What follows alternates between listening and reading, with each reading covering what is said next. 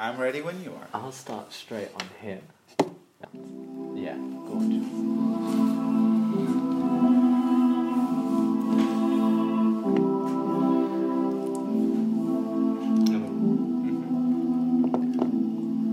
Welcome to Bleach's BBC, the Quarantine Q edition, where we speak to influential people of Berlin and get to hear their life story, and then later how it's affected by the corona crisis of 2020. For rights reasons, the music will be shorter in the podcast, and you can find us on iTunes and Spotify. Please don't forget to subscribe and please rate us with five stars.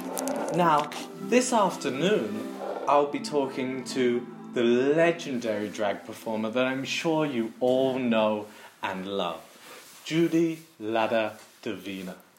We first see Judy born in the Sea of Galilee in Israel, where they produce and work and work themselves up into a theatre company and see their life on stage for many years until finally they make their way to Berlin to become the legendary drag queen that we know of them now. Now, I have Judy here today in their gorgeous apartment in Prenzlauer Berg, and I get to hear their story. How are you, Judy? Wow.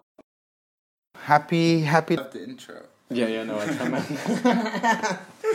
of course. I mean, obviously, you're a well renowned drag queen in Berlin now, and we get to hopefully hear your life story on this podcast. And you were you were born back in Israel, and you Yeah. were. an- Sea of Galilee. Galilee. Thank you for the correction. Uh, no, it, it's, it's you know Jesus walked on water allegedly on this lake. Uh, which growing literally in this lake, I can tell you that that was a fraud because the there are rocks so hot, so big and tall underneath the water, so you can literally walk on the rocks and it would look like you walk on water. Just saying, Jesus walked You- on water, so did I. Not a big deal. and I mean, I, I imagine a gorgeous setting. You're there, the only child. How was your upbringing? How was your early life in Israel? Uh, Your younger self. I was I was living in a Jewsical. I just didn't know I'm living in. I didn't know how to name it yet, but I remember very clearly that I I was a very lonely child. Not many friends. Uh, super not problematic. Like I can stay in my room for hours and hours and write stories Mm. and listening to songs and imagining myself performing on big stages. That's how I spend my early life. I was sure I am the greatest star in the world and people are not aware yet. Um, I mean, they're aware now, darling. um, partially, partially. There's still some work to do. But I was really like a dreamy, lonely um, kind of boy growing up, like very younger self. And I mean, you found interest in the arts and the performance in theatre, and it concentrated around Eurovision.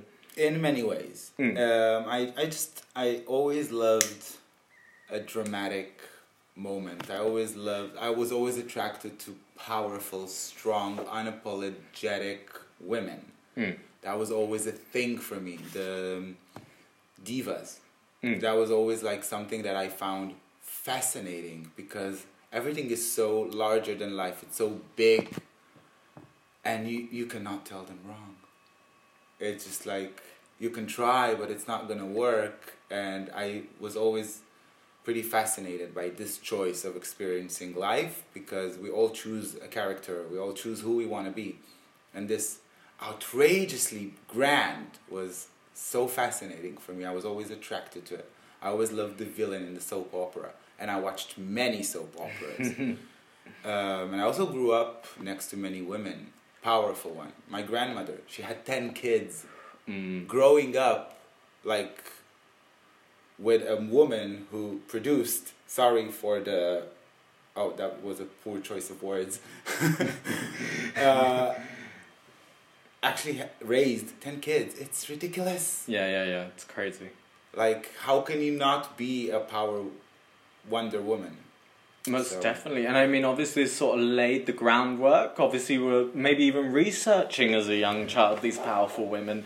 I always say that all my life, I was not aware, but all my life trained me to be Judy La Divina. Mm.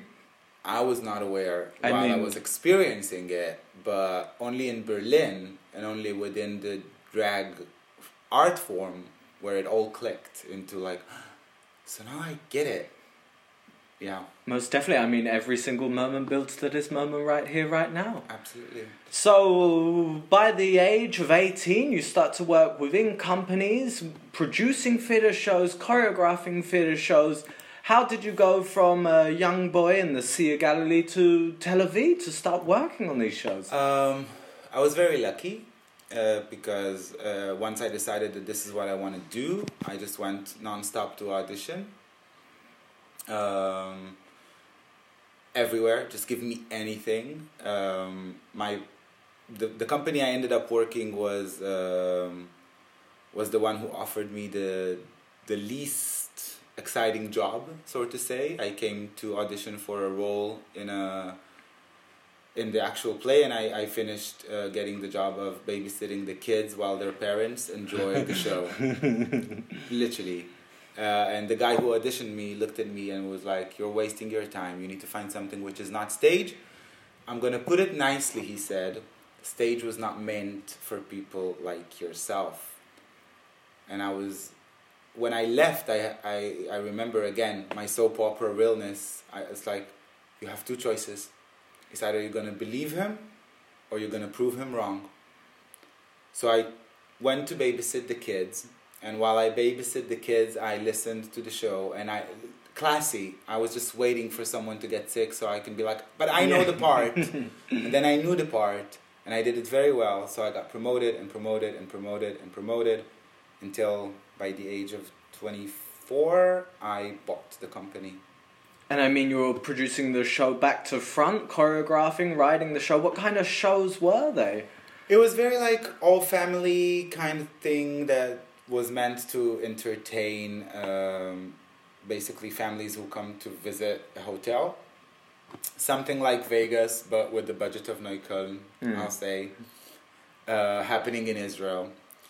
And um, it was great because we had no copyright issues. Basically, I could write musicals and use any song I like and we w- used to hire uh, professional uh, singers and musical arrangements and it was just like everything was pretty much from a to z on me And you were touring these shows across Israel, or was it concentrated in Tel it was Aviv? concentrated in tel aviv and tiberias Mm.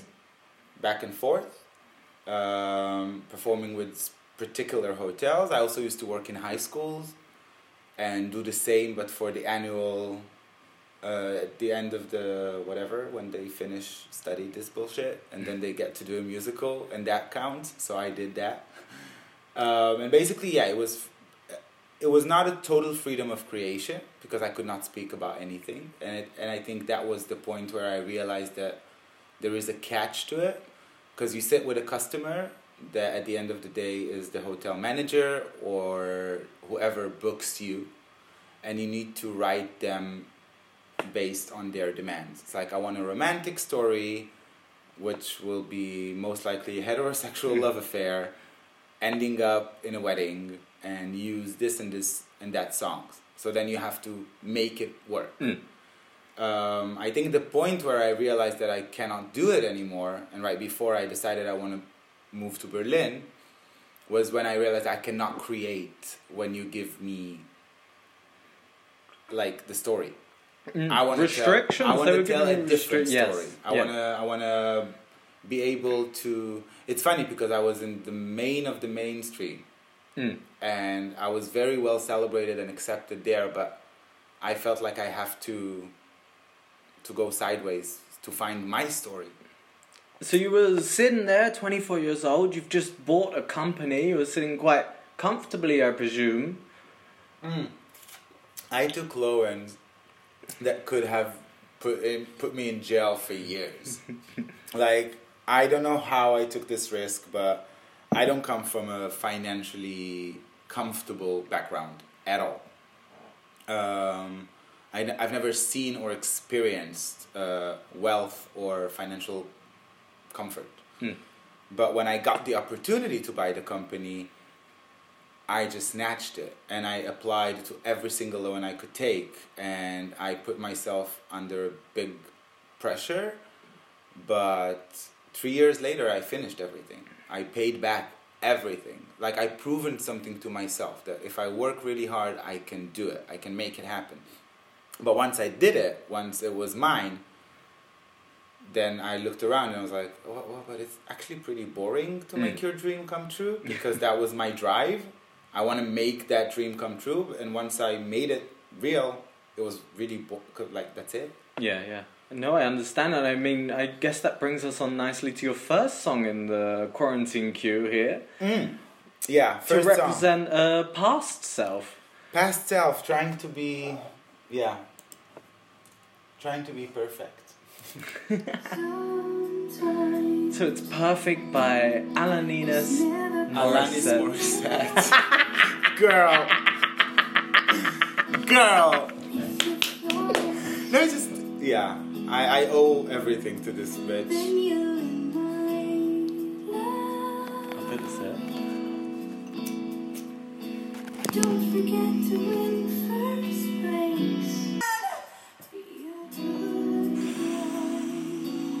boy.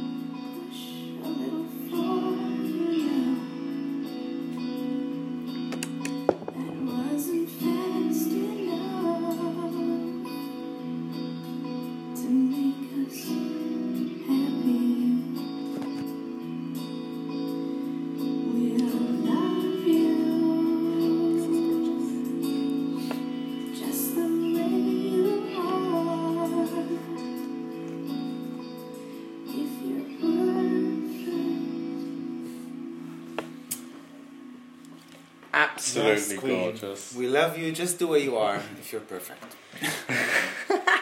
yeah, Perfect. I, I think this album, uh, Jagged Little Pill from Yeah. Alanis Morissette, was literally the soundtrack of my teenage life.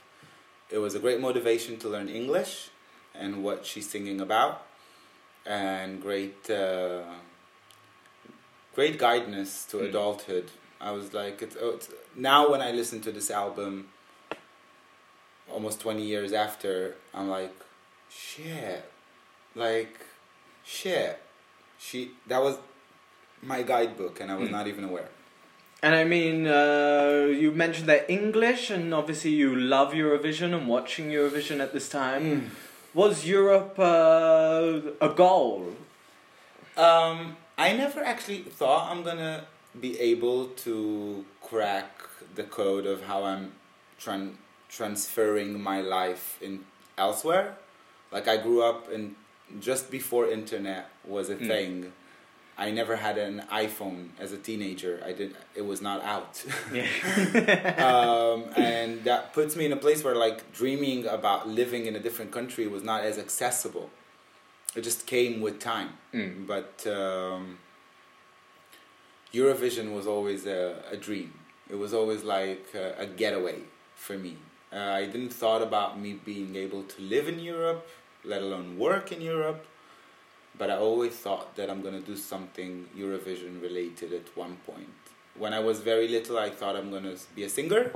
That's the base of why I love to lip sync so much. It's this obsession that I'm never gonna have a good voice, but I really want to be a singer. So I'm just gonna be a great lip syncer. Eat it, like that's my compromise. Um, and yeah, I always I was sure that I will represent Israel in Eurovision at one point, and of course I'm gonna win, and then I'm gonna host it the year the year after.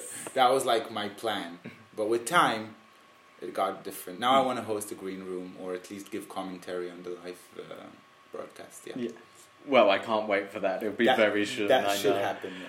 And I mean, uh, obviously, we sit here today, a proud drag queen, a proud gay man. How did your queer life interact with Israel and your mother? Mm. I I I didn't have a queer self in Israel. Mm. I was not aware. I was not exposed. I didn't know it's an option. And that's why I say that I love Berlin so much because I think Berlin really facilitate us queer creatures to find ourselves, to find our individual self. Um, I was too busy uh, being perfect when I was in Israel. I was too busy um, achieving goals, which were much for much more for the outside than for my myself. I Mm. wanted to have my education. I wanted to have my my success, my money, my business. I, I I wanted all of that. And only here, when I was the poorest I've ever been, I felt like myself. I had a place to find and define my queer self. So And I mean, did your your queer persona sort of crash that perfect image of yourself in Israel with your family? Um, did it not line up correctly? it with... made it not so important. Mm. Like I don't care anymore Yeah. who position about me or which opinion about me it crushed. Um, I know I'm happy, and that's all I need to know. And if there's anybody which is unhappy with me being happy, then I don't think I should really care. No. As long as I'm not taking from someone, I'm not hurting anybody, I'm just being me. If you don't like it, move along. And the biggest reward was that all of those years, if I tried to be perfect for someone, would be for my mother. Mm. And my mother is happier now with me than she ever been. Uh, we are closest than we've ever been because she saw I, I allowed her to see my true self. Like yeah, that's the same mother who kicked me out of her house and was like, "You're not gonna be gay under my roof." As okay, then I'm gonna be gay under a different roof. Yay! Now she's helping queer mothers to accept their kids Brilliant. because she's very proud of her queer child, and for me, it means everything. And I mean, you talked there. Uh, you were kicked out the house. How did you gather the strength to keep? What was your tactics to get through this time? Um, I I don't know. Did you work through it? I mean, you, I just I remember that the first three months I was very like down, Mm. and by down I mean like this is a long period of depression. I was just listening to music all day. Music saved me because it again it's my escape zone. So I just listened to music all day long, but I would not go to school. I would not eat. I, I would just be in bed sleeping for three months. Um, and then somehow I was like, okay, I'm gonna have to fake it again, and we didn't talk about it Mm. and I just let it be. And there was a kind of like agreement that we're both silent about it. I live my life. I'm no longer at her home. Mm. She is my mother, but we don't talk about this aspect of my personality. And until years later, I remember I had a I broke up with my boyfriend, and that was a big issue. And I was like 4 a.m. in the car, and I'm like, I don't want to go to my apartment, and I don't feel like I can go home to my mother because she would, we cannot talk about it. And then I said, then maybe nine years after you came out, it's time to put an end to it. And Mm. I literally woke her up at 4 a.m. I rang the doorbell. I didn't even open the door, even though I had keys. And I was like, in tears. She's like, what happened? What happened? 4 a.m. Why do you wake me? I was like, sit down. We need to talk. She's like, what? You told me not to talk with you about the fact that I'm gay, and that makes me. And I was, just, I literally just opened everything up. and she's like, okay, okay, we can talk about it. can we do it tomorrow after I get some sleep? Yeah, I'm, I'm pretty dramatic. What can I? I say? mean, well, you you fought through that for nine years of silence. So I mean, that moment had to come arise. Yeah, so I say if you do it, do it big. And Yeah. I was I, I didn't like I cannot say I was suffering because I also what suffer? Who is to define? So I'm down, fair enough. Maybe there is a story to reveal here. Maybe there is something I need to figure out about myself. I'm I learned how to embrace being down and being depressed from time to time because I feel like that's my only space for growth. If everything is always perfect, then I'm doing something wrong, Mm. or I'm very delusional. And or I my mean, drug dealer is great. I mean, you're there owning a company. You you under the LTL, you're doing your company, you're touring programs, and you seem you get bored. Oh man, I get bored. Yeah,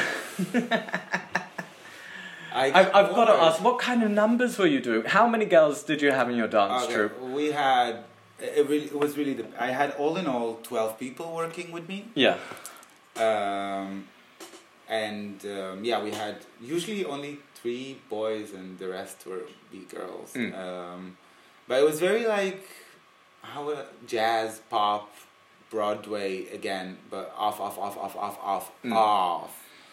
Um, but it was very passionate and, and it very was singing. real. It was the whole We were experience. syncing. Oh, lip sync. Okay. Um, acting, uh, dancing, costume changes, uh, hosting, um, and it was, it was maybe not as professional or with high budgets, but it was real. It was authentic, and it was, at the end of the day, looking back at it, it was five hundred people, different people, every single night. So that was the best uni for me for for showbiz. I mean, training, It was the- training, and- and going out every night. And you get all types of audiences, from the most respecting one to the ones who couldn't give a shit about what you're doing, and literally um, playing music, literally playing music while you are performing on stage. Different one. And I mean, you're in this sort of comfortable, boring zone, and you go out of it by start studying and getting your involvement with politics. Well, how did this come about? I was always very, very attracted to to the political game uh, because I find democracy fascinating Mm. and I find politics fascinating. Um, and I was and I grew up in a very political house, very political environment. Um, and with time, I established my own ideas, which were very far left than my political education Mm. um, and I found my own political voice, and I started using it, and I became really passionate about it. Um, the entire concept of campaigning and, and working to get leadership and, and to have greater good with le- leadership, it's, it's a great responsibility. It's fascinating for me. Mm. Um, and yeah, so I started studying and I started being much more involved in the political game and volunteering for campaigns and doing uh, small gatherings where I promote my candidates and convince people and do lists and drive them on the day of election to the voting polls. Make sure everybody is like, and creating the arguments. I was really good at arguing and I got really addicted to it. Yeah. and I mean, you had those opportunities lined up in front of you. We may have seen you as the next Israeli pri- president. Prime. Hi. I'm so sorry. We cut off, but we, were- we were just we were, we were talking about your sort of political moment. Yes. You were engaging in politics. You were supporting candidates. You were pushing this, and it seemed like you were going to fall into this, and then you fall out of this and end up in Berlin. How did it? I fell out of this uh, because of two reasons. A, um, I was already bored with my job as a producer, dancer, blah, blah, blah, and I really wanted to shift into politics. But while shifting into politics, there was a major campaign where I, I saw the, the light in front of me, but then it was, it was not. And that was a massive disappointment and then I, I the more i digged in into the political game the more i became a potential colleague to some of the people i learned from and worked with the more i was exposed to the ugly side of the hmm. game the more i was exposed of well then if you want to get a you will have to say b even though you don't believe in it hmm. and only when you have c then you can reclaim a and that was too many letters and too much math for me, bitch. I got confused in the way. And I really realized that if I'm going on politics, I am most likely losing my soul. Hmm. And that's why, and it's very, again, very melodramatic, very theatrical like. My life is a musical. On the same day I booked a ticket to Berlin, I got three job offers from the Israeli parliament, which I desired and could be a great new career for me. But between the two buttons, I don't know even why I clicked Berlin, but now I know exactly why. Yes, of course. And I mean, as well, in Israel, you were brought up around a Jewish background. How do you relate to Judaism? Well, just like any religion, and I really mean it, I think religion in general have amazing, beautiful background cultural story. But religion lost the purpose and the justification to exist in a world of 2020 where we have science hmm. that can give us much more answers. Therefore, they are not relevant anymore. And if any religion want to remain relevant, they will have to adopt. I do believe in the spiritual connection and I do believe in the spiritual ceremonies. It has a value but it has no value if we want to live our life in 2020 based on books that was written who knows when and serving who knows which goals this i cannot tolerate so i don't practice any religious part to my life not as a jew even though i grew up in a jewish house um, but i am proud to be a member of the jewish culture And do you see yourself as a spiritual person? Because I mean, you stand on absolutely. stage When and you. I, I believe in I believe in energies. Yes. and I believe in people. There is one one sentence from the Israeli Bible I hold on to, says that the man was created in the the lights of the God, in the shadow shadow of the God. So that means that we are reflect we are the reflection. We are God. We can create. We can do. This is our ability. We are all individual gods. This is how I see it. So I really believe in the spiritual connection. I don't believe in bullshit that if I eat, um, I don't know, uh, unkosher food, then I'm gonna be sent to hell. This is bullshit. I did not want to give up a piece of my dick for religious pers- reasons. Hmm. Like I don't see why. So No, I, I completely understand. I mean, you stand on the stage and you have a spiritual message of we're all in this together. You've got to go out there and smile. It's a positive, loving message that comes across. and it's very clearly. spiritual what I experience with the audience and what the audience is experiencing with me because we're exchanging energies because we are both the gods of the moment and in this I believe this is this is force of nature as as human beings we can create that worship something that I've never seen and tells me how to live my life that's creepy Yeah. And I mean, you land in Berlin and you see a drag queen. You First night out. first night out. I was such a clueless bitch. Uh, and I went to this bar and I was just sitting there for like three hours. Longest. So I was sitting there for three hours in this bar. Um, and suddenly she appeared and I was kept, I was like, oh my God, what is this? She's so pretty. She must be German, but she knows how to speak English. I was like so clueless. And then, yeah, she turned out to be my drag mama Gorgeous. and the grandmother of half of Berlin without Yes. her even knowing. Who is it, darling? Her name is Mazzy Mazeltov. Gorgeous. Uh, she's not doing drag anymore, but she's doing some very great projects. Uh, the name is Shlomi. He's an opera singer, incredibly talented.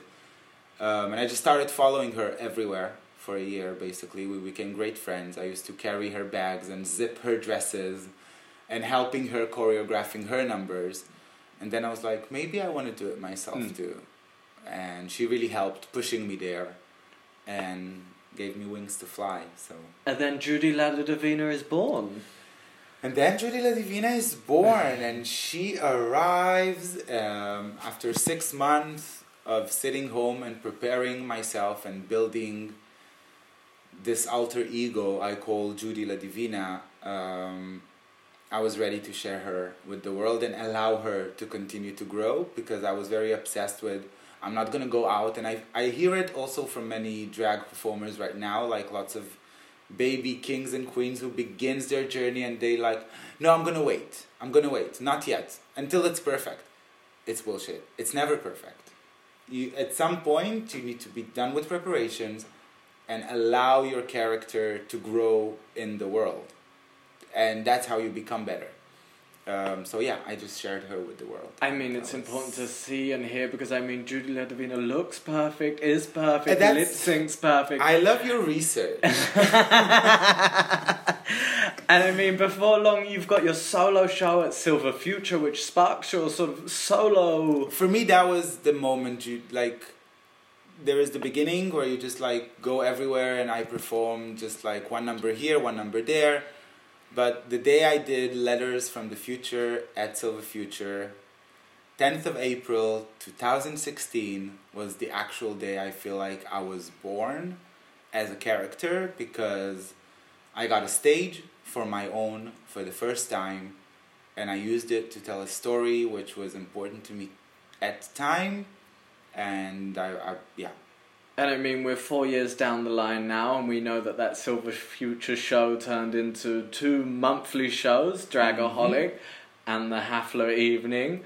How did you. How did it turn into a monthly position?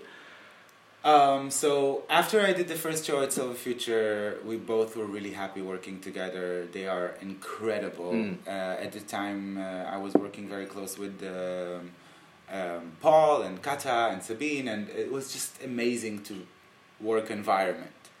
And then we booked another show, and then I did the same show again until the Future. I actually did the same piece like three, four times.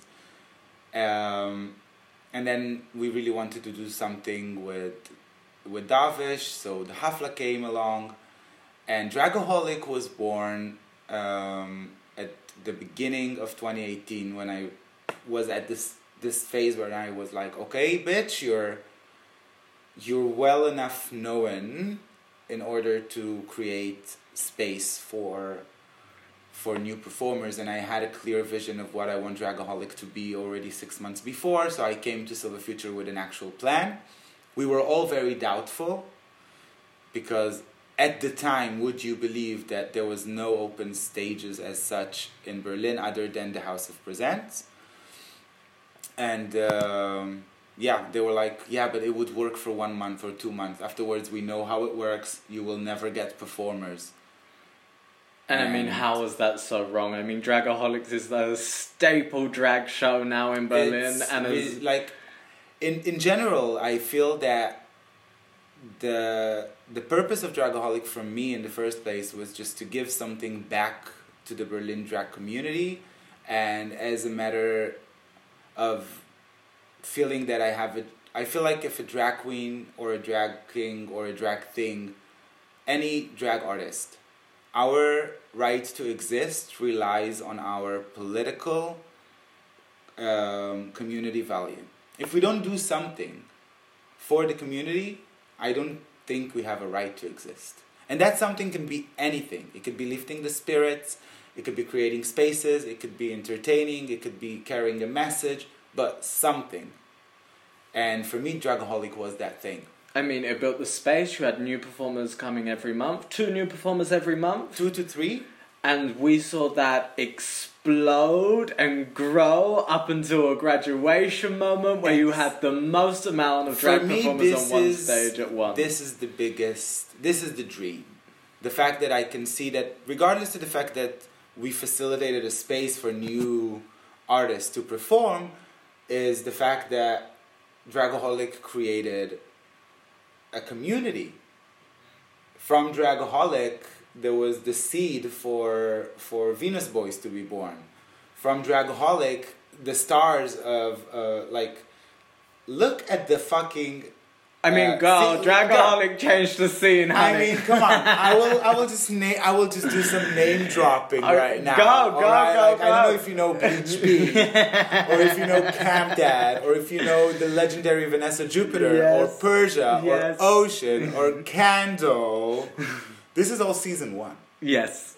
all and right? it's growing and growing and, growing. And growing. season two, I had such amazing talents, and I'm just I'm blessed uh, with Dragaholic. It's the biggest privilege to be to be a part in this And I mean, at the same time as the monthly shows, you were doing weekly shows. Uh, Yeah. First at Axel Hotel, then now at uh, Zum I always wanted to have like a talk show. I always Yeah. think that Judy is the perfect combination between Oprah Winfrey to Wendy Williams. Like she can be a girl, she can be inspirational, but like I I really love the communication with the audience. So a weekly show is a must for me. Um, yeah, and from Axel Hotel we moved to Zoom, which was an amazing, smart decision. Even though we didn't plan it, we were kicked off from Axel Hotel. Ridiculous, but Why? What happened there? so the restaurant that was in Axel Hotel got a new owner. So they rent the restaurant, Yeah. and the shows were at the restaurant, and um, they didn't see in a good eye the fact that a drag show will be there on a Friday night. Want to say a bit uh, homophobic, yeah. Want to say, does it make any sense that they opened the restaurant in a hotel that defines themselves straight friendly? yeah but it is what it is. I'm very thankful for the time there. They were beyond amazing and supporting, but this kick, uh, and that was for me almost mini Corona at 2017, because out of nowhere, it was Wednesday when they announced that I could not do my weekly shows, and at the time that was my only income, my only job. Um, and yeah, I just stayed home two months, no work, no food, no money, no nothing, and considering like what the fuck have I done? Uh, that was midway with Judy, Mm. but I'm so thankful for this because then, right after that, I started with Zoom and with Hafla and with Dragaholic, Yes. and so many amazing things happened because I was so low and allowed myself to be low. And I mean, you're an out and proud drag queen at this moment. How's the relationship with back home with your mother? My mom loves the shows. Yeah. She loves it. She bought me. I mean, how can you not? Actually, I think the big, the most amazing thing for me with that is that whenever I come to visit home, my mother keeps me like she gi- she she gives me a package of all the jewelries of hers, of dresses that she kept and no longer uses, of uh, makeup things that she don't want. And I find it so sweet because she gives Judy all of those stuff, and it's like my mother don't have a daughter, Mm. sort to say. So the fact that she's giving Judy her dress, it's like almost she's giving it to her second child. So I think she embraces her, and that's the only thing that matters. I mean, that's magical. Time healed the wounds there, and you. Uh, yeah, and I think it has a lot to do with the fact that I. I take also fifty percent of the responsibility. You know, it's very easy to blame our parents for not accepting us and for not celebrating us, and how dared she to kick me out of her house? And I was only six. Everything is right. Hmm. It's all right. Every and it's all very individual. But from my point of view, I think that there is a great importance of of ed, educating our parents, because I do believe that most of us have parents who, at the end of the day, wants our good. Mm. They just don't know what's good because they were educated differently. We are the pioneers. We have more access. We are braver, sort to say. So we have to show them how it's done. And only when my mother was at my show, Mm. only then she accepted Judy. Not before. Before she was very like, yeah. So this is what you want to do with your life now. Okay, if you're happy, I'm happy, but very passive, Hmm. Yeah, yeah, aggressive kind of way. and only after she was at the show, she was like, wow, I feel it. I can see it. That's why I always say to the audience, bring your mama to a drag show. And the amount of people who actually brought their parents and their grandparents to the Wednesday shows and to Dragaholic, this is, for me, this is my job.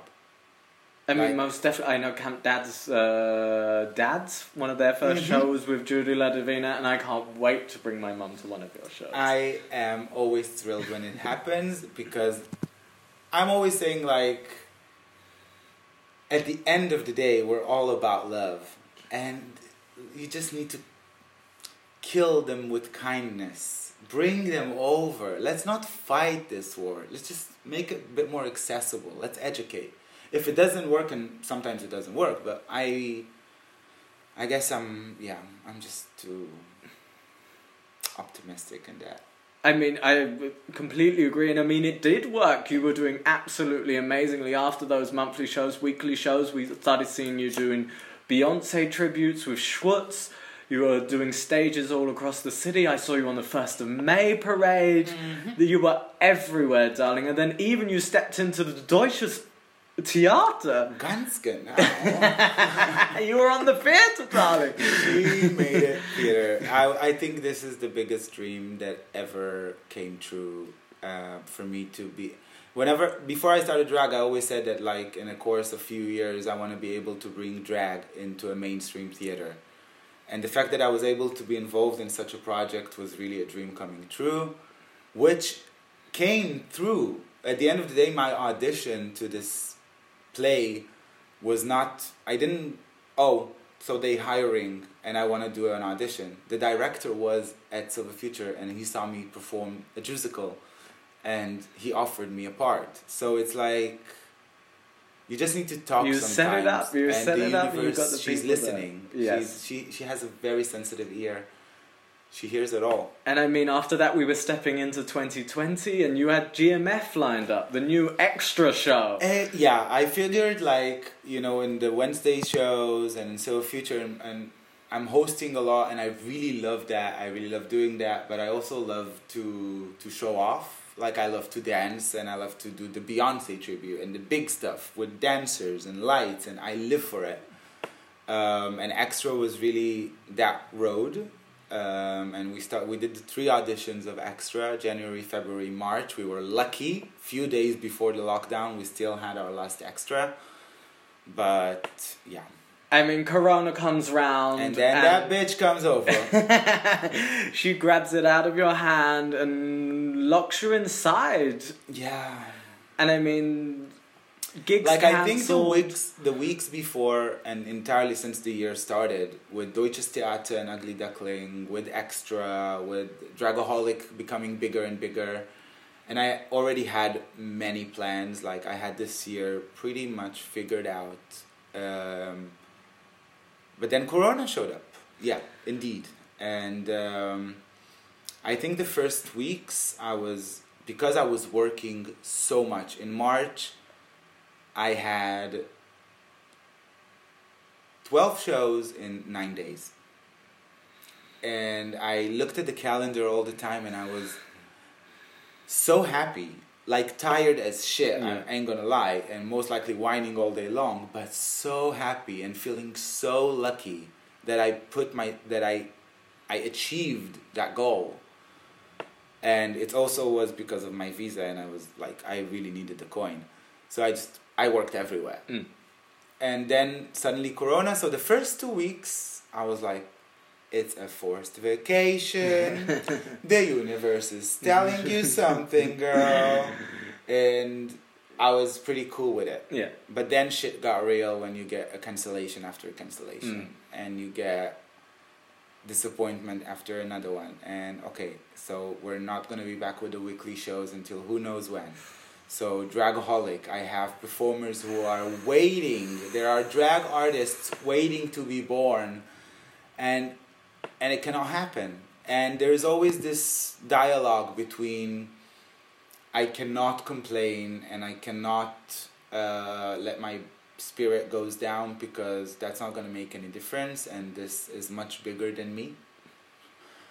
Um, but It's tough. But it's hey, I wanna harrowing. Whine. Yeah, yeah. Like, no, you I deserve get to it. whine, I get it. It Like- was taken out of your hands, and I mean, I guess I'm very fortunate and lucky that I'm healthy and I have a place to be and that we have internet and that I can do live streams on Instagram and Twitch and I can stay connected. Grateful. Okay, but I want my fucking like there are two things I want. That's it. And then we can go back again for another month. That two things that would charge me. One Dragaholic show and one Radiant Love. That's all I need and then you can lock me. But again, but like, yeah. I mean- sorry, but yeah. no, no, no. Of course. I mean, I guess that brings us timely onto your second song, a song for the now, a song. Song For, for the now. So yeah, one thing that doesn't happen now that should have happened actually this week in two days is Eurovision, my salvation, my everything. And Eurovision is not happening, and I think the moment I was the most disappointed about this corona is that she took Eurovision away. This is, I'm not gonna forget nor forgive. I was like, I can forgive her for many things, but for taking Eurovision away, that's too much. And taking lives. Yeah, mostly taking lives. But yeah, so Eurovision is not happening, and I've chosen this song because it's, i in many ways, if there would not be Eurovision, there would not be Judy La Divina, and in many ways, if there would not be Dana International in Eurovision, there would be no Judy La Divina. So this song is three minutes of everything that Eurovision and Judy La Divina is all about. I can't wait. Wait, well, we're gonna have Yeah, to. so it's Diva by Dana Internationale. Ganz genau.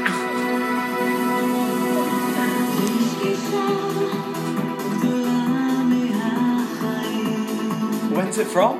Israel, No, when? 1998. Okay. This is the most defining moments of my childhood. I was 13. This is the most defining moment of my childhood. Hands down. What's she wearing? You've never seen this? I mean, I'm getting a lesson. I'm getting a real lesson in Judy Leonard Davina. Give me, I need to get my references. Viva Maria, viva Victoria, Aphrodite. You want to see the video clip or the live performance? Should we do the live? We should probably live. I want to see the moment that it cracked wait, you in she half. wore, she wore two different things. She had a different outfit for Okay, when she won. So I'm gonna give you the winning. The- actually, we have time, right? Yeah, yeah, of course. All the time in the Okay. world. I first, if you don't know Dana International, that's not good. um, that's not cute. I apologize. I will explain. yeah, go on. Dana is a it, basically she started as a drag queen in 1992. She's a pioneer in all, like she's an icon when Yeah. it comes to queer trans visibility, and that's why I'm thinking you. She's she usually did like club music, and I think that if her record is gonna drop at one of the Radiant Loves, we're gonna lose our shit. Yeah. And please remind me to um, that you listen to a track. Anyhow, um, yeah. So she started recording songs in 1992. She won Eurovision and she let the BBC host wait forever because she changed. She was changing dress. It's Stephen. Fr- no, it's uh, Terry Wogan. Yeah. It was in Birmingham. Celebrated not wisely but too well. Did England win the year before? Yeah. from the green room. I did not know England ever won. England won five times. Have you heard Terry Wogan's? Uh, Yeah, all the time. I, Yeah, yeah, yeah, yeah, good. Anyways, so here she is. okay, shut up. yeah. Wow. Jean Paul Gaultier. Wow.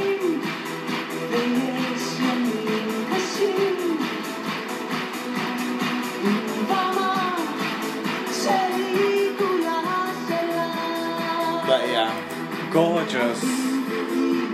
Dana is uh, for me the biggest. Um, yeah, it's just everything, everything, and without even tr- trying to be, is the Napoleon of queer people in the Middle East.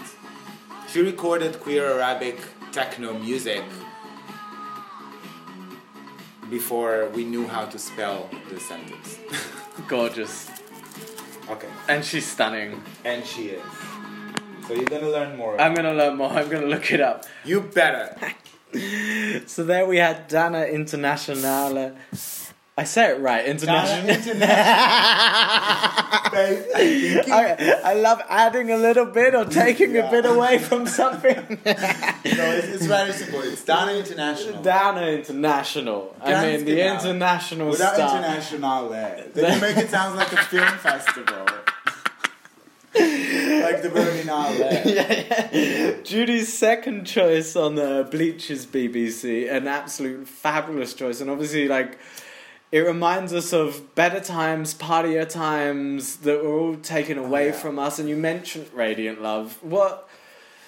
Tell us what you're missing. What is the clubs you're missing? Where Where would we normally see Judy on the weekend? Normally, either on stage or at home preparing for a stage, but once a month. Um, and it's that, I think that's something I'm pretty strict at. Once a month, unless it's Radiant Love. Um, I, I would just go out. Mostly it would be Radiant Love, Berghain cocktail at the time, um, queer spaces, Hmm. safe spaces, femme spaces, um, respectful spaces. And I mean, we have to touch on Radiant Love. I saw you on the door there for the first year, and then finally, Yeah. uh, you we see you on the Um, dance floor Radiant Love is, is a baby of the family, uh, of the queer family here in Berlin, and I was beyond proud and privileged together with Sus Kartoffel to maintain the door for the first year, which was a great privilege, and we really enjoyed it. But with time, I feel that um, the rave got so big and rightfully famous. Um, and at some point, we figured that we will be best doing our job inside. Um, and I'm beyond proud. I think also Radiant Love is, is something that I don't consider they took it away from us because they cannot. Hmm. No, nothing can take that away from us. So maybe it's gonna be rescheduled. But the moments we had there are so precious that they're gonna go with us wherever we go and how far it's gonna take. And I am sure that we will be able to recreate them once it's all over. Most definitely, Yeah. most definitely. I mean, it's taken away for now, and you have to deal with what's happening right now. And how's the corona affected you? How has lockdown? First, you're losing gigs. Obviously, that's depressing. But First, you're losing gigs, then you're losing your mind. Um, I am, I don't know. It's not very consistent. I can be very happy and very sad and very hopeful and very hopeless in one hour. uh, and repeat. Um, but I think the fact, and this is what I'm trying to remind myself every single day, that it's much bigger than me.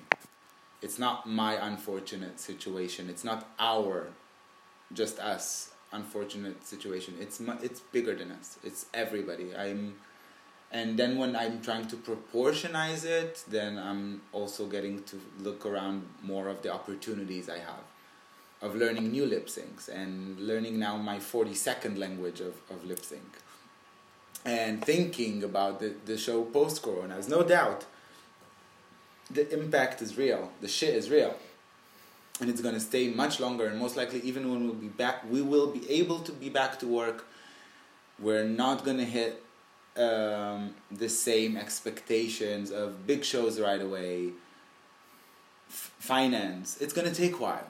But it's fine as long as we'll get moving um, but yeah right now we're forced to handle it and whether i like it or not it's not going to change so i'm trying to remind myself that stay positive and, and be productive as much as you can Mm. so And I mean, you've translated that weekly show into the Twitch live stream. How are you finding doing shows on the internet? um, it's not my forte it's, It's like it's a weird one. It's it's like I really enjoy it. I ha- first things first. I Mm. really enjoy it. I really enjoy the fact that I'm able to do something that maintain a type of communication between my audience and I. I love it. Mm. That being said, platforms are extremely complicated for a woman as my as such. I, I, I just don't get it. I really I'm horrible at that. Um, and there is not the it's not the same instant reaction that feeds me. So when I'm on stage and I'm lip syncing in front of an audience and I hear their applause or I see their smiles or I can close my eyes and just get drifted away by the sound of their cheers that right now I am in the stadium I always dreamt of. I'm winning Eurovision now. and you cannot have it when it's online. It's much different. So I had to learn also how to approach it. I'm thankful for being able to have it, but it's not a substitute to a real live show with a live audience because that's what Judy is about. No, obviously, and I mean you just encapsulated the essence of drag. That moment of you, you feel it, and unfortunately, a webcam and a chat room doesn't mm. doesn't translate the same. And I mean, It has a different kind of magic Yeah. there because you can do other stuff that would not go on live. Like you can go a bit deeper into conversations. Yeah. You can take your time. You don't have to keep it pumping. yeah, yeah, yeah. Um, you can try things that are not suitable for a stage. You can do more comedy stuff, more things that are all about mimics and face and acting. It's cute, but it's not the same. No. And I mean, you touched on there, obviously, your lover, your partner, the best sound tech in the world, Sus Kartoffel, the your, Zeusest of them all. yeah. the sweetheart that we all fall in love with. It's How can the, you not? It's the plus of going to a Judy show. you get Sus Kartoffel on the side. Absolutely. Like actually the amount of people that um, are posting stories about how charming he is is yeah and also I had many people who showed up to the shows just for Sus Kartoffel. Let's let it not be mistaken. and many pe- many unfortunate broken hearts also stopped showing up to the shows once they realized that we are partners. It- they took it very personally. They're like, ah, so I don't have a chance with Sus Kartoffel. I'm not coming anymore which is fair enough, but yeah, he's the sweetest of them all, and I'm very lucky to have him by my side. I mean, you have a magical, strong relationship. How has it been during lockdown? Has it put any any Um, toughness? it just makes it a bit more extreme. You know, we love harder, we fight louder, but it keeps going. Good. It's fun. We're surviving it. We're surviving it pretty well, and I don't think um, I cannot imagine a different scenario of going through it um, without this Sus Kartoffel by my side. And I mean, you're, as said, you were pumping through, you were doing theatre shows, shows across the city. Have you been given the chance to look back and see how much Nah, Mama's done? I mean, Nah. like, I am. I'm, you're so humble, sweetheart. It's not. It's I about mean- being humble. I'm. For me, it's it's really hard. To, I I enjoy looking back. Mm. I I always take a look at videos I did and performed even three and, four years ago, but it's always a work in progress. Mm. Um, and I always tell to myself, "Bitch, you're only good as your last show." Like I don't want to rest on the things I did because they're already done.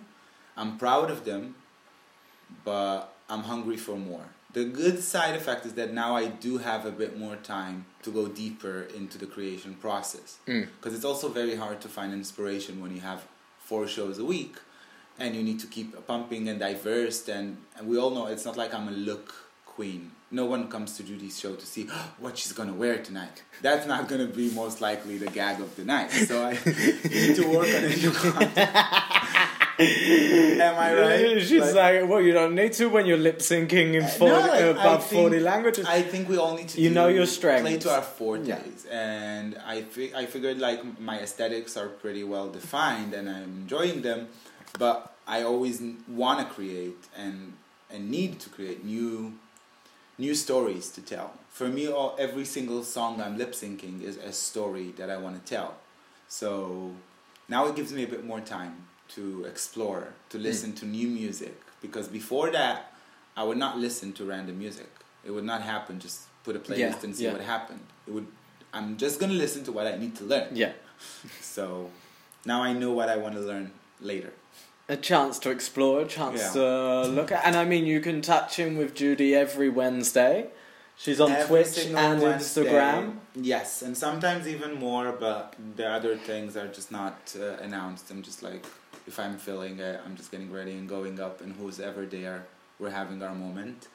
and hopefully soon enough we'll be back on track. So if you're not doing it already, follow my Instagram, Judy La Divina. Thank you for asking.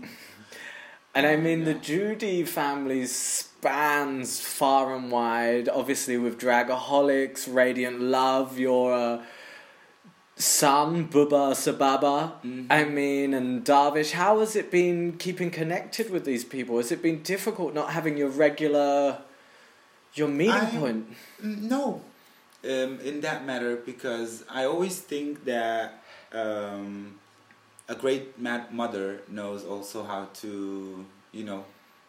For me, I, I was never asked or uh, offered to be anyone's drag mother for the sake of I'm gonna guide you or I'm gonna tell you what to do. I am here to be inspired by your work and to facilitate your first steps if I have the ability, but it's all about whatever you want to do. And I'm very proud when I see my kids, and I have pretty Do you know how many it is? 17. Wow. I mean, it's a legacy that spans And I'm across the so whole proud of of them, and I see what they're doing, and it always warms my heart to see where how far they go from.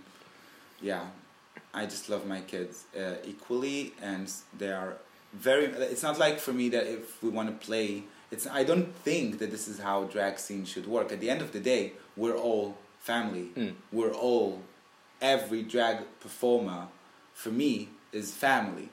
It's not like there is the dragaholic family, and I see everybody as families. I don't. You can play at Edding Garden, as long as you play. I mean, you've got that s- positive mother spirit that has carried you so far, and now we're seeing the quarantine ease up a little bit. You're coming out of lockdown. You've actually gone to Tipsy Bear and done a show. Yes, I was a Tipsy Bear doing a Friday service show and a GMF uh, Mm. doing a, a Stream Queen show. Um, both were amazing experiences because it was so much fun to be warm again with the light of an actual stage and it almost feels real. Again, it the the audience is missing beyond ability of words to express, but still it was something and I really hope that the day is closer than we think. And I mean, when we look to the future, what do you see changes in? Have you theorized, thought about how the world will change in the wake after coronavirus? I think everything will change and nothing will be as we know it, but I'm afraid to think about it. Like the greatest tip my mother gave me regarding this corona shit is don't worry twice. I'm sure it's gonna have many side effects, but I know that I'm not most likely will not be able to define them myself or especially right now, so I'm just gonna have to wait and see and go as it rolls. If I'm not gonna have money, then I'm not gonna have money.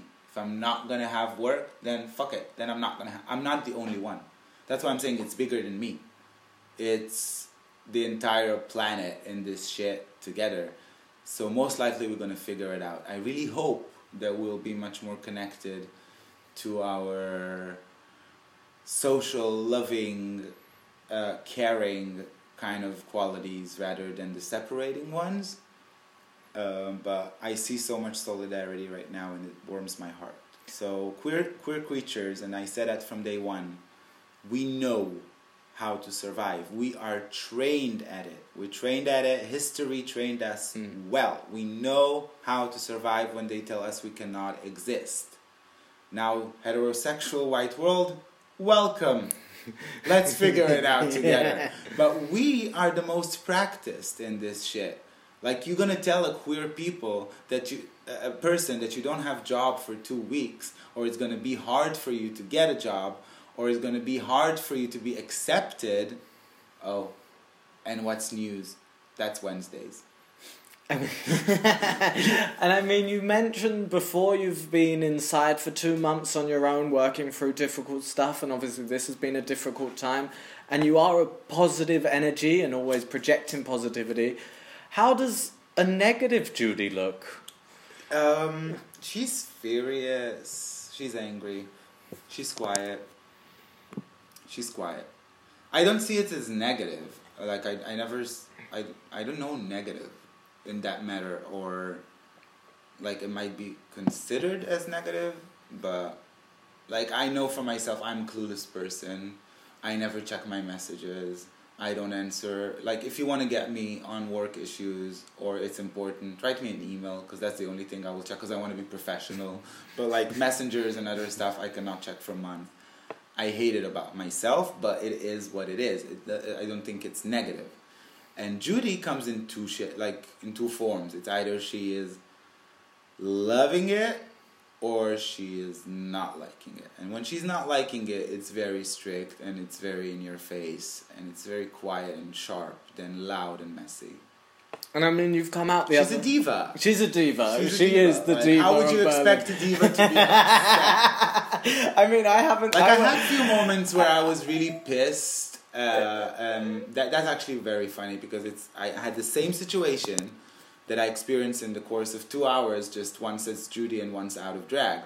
That was a party and I was in drag, and I was in the toilet and I was super mad about a group of faggots that wanted to take drugs right now, ignoring completely a female body behind them, really need to pee.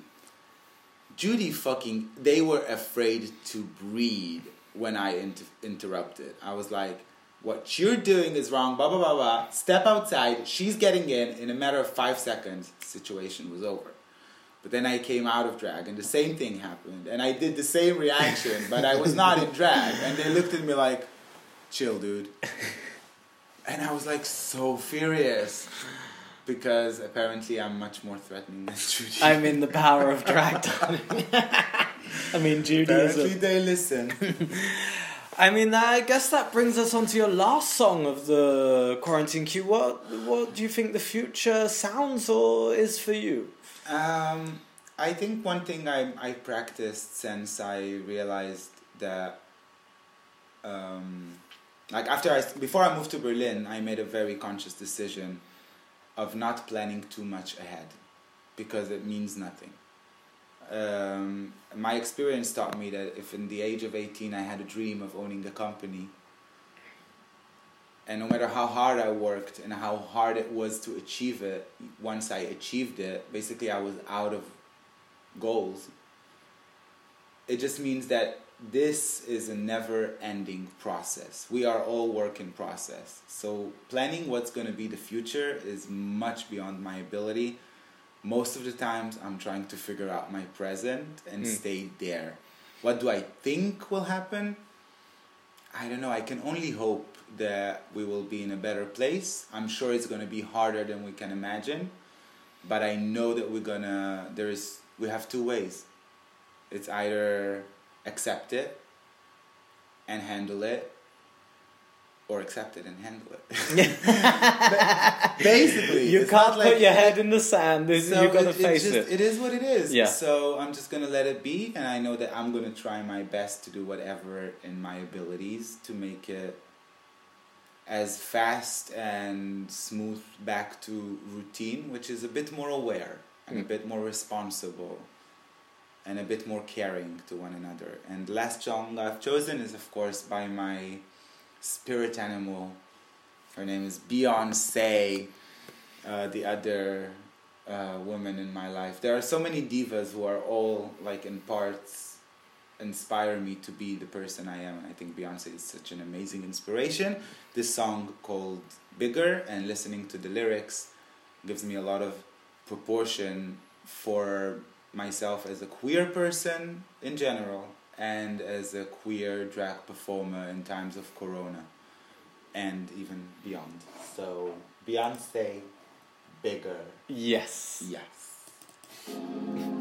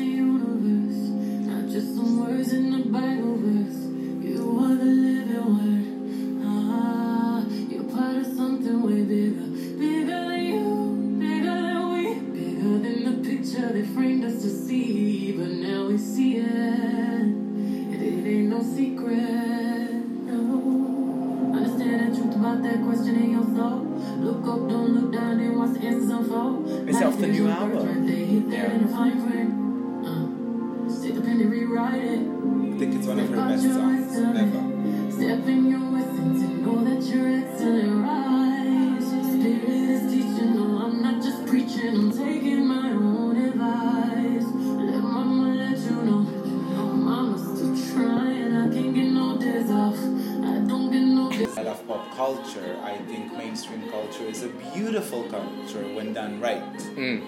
Um, and I think good mainstream is only being well produced by someone which is completely outcasted. Yeah, yeah. Um, and yeah, I, I find Beyonce a very inspiring artist because I feel that in many ways, when it comes to pop culture or being successful, the more successful you get, the less legit you have within the artist community because he's mainstream now. She made a lot of money, so she's not making art. But I think Beyonce is acting very appropriately for the richest artist in the world. Most definitely. You know what I mean? Yeah, most She's definitely. putting all of her fucking millions on creating her art, on doing visual albums, on writing music, on producing something no one even be, was able to think about. While others just take their money and produce a lingerie line. Sorry, Rihanna, no offense. I love you to bits and you're a bad girl. But you know what I mean? I and that's the difference. It's the difference is the art within the pop, and Like I mean, Amy Winehouse will not do a makeup line, even though she was iconic for her eyeliner. If she was alive and having all of her money and ability to overcome her mental issues, she would spend every single dime back into her art, into the into her fans.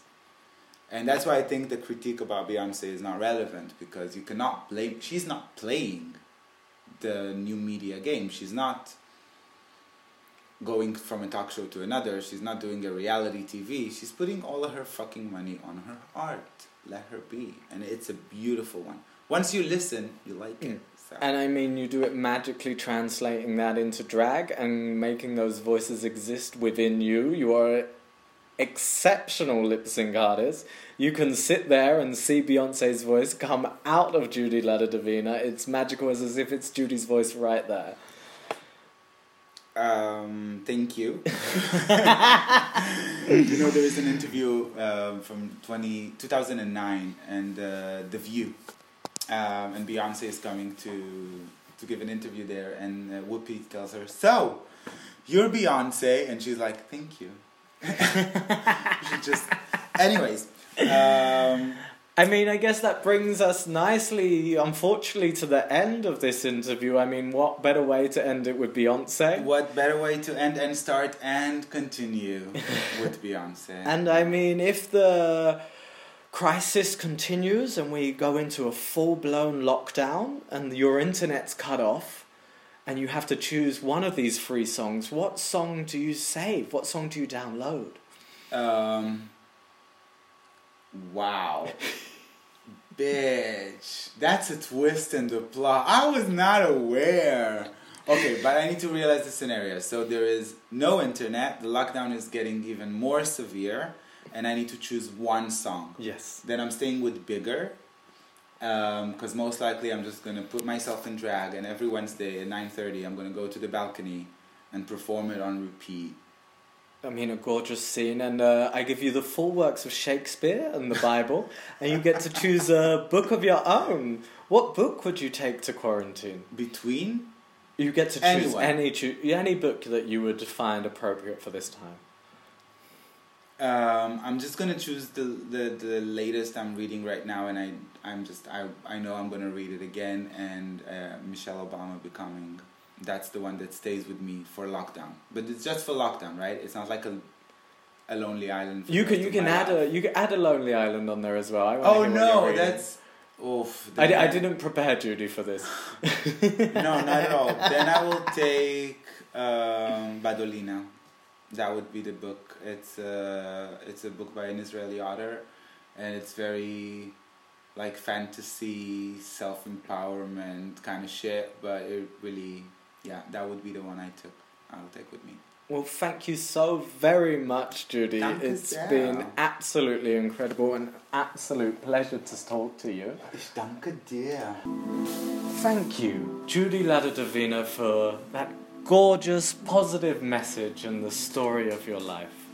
That was Bleach's BBC, the Quarantine Q edition. You can find more information at www.bleachesbbc.tumblr.com, where you can listen to former episodes with other performers, as mentioned Camp Dad, Persia, as well as fashionistas such as the Lupe latex brand.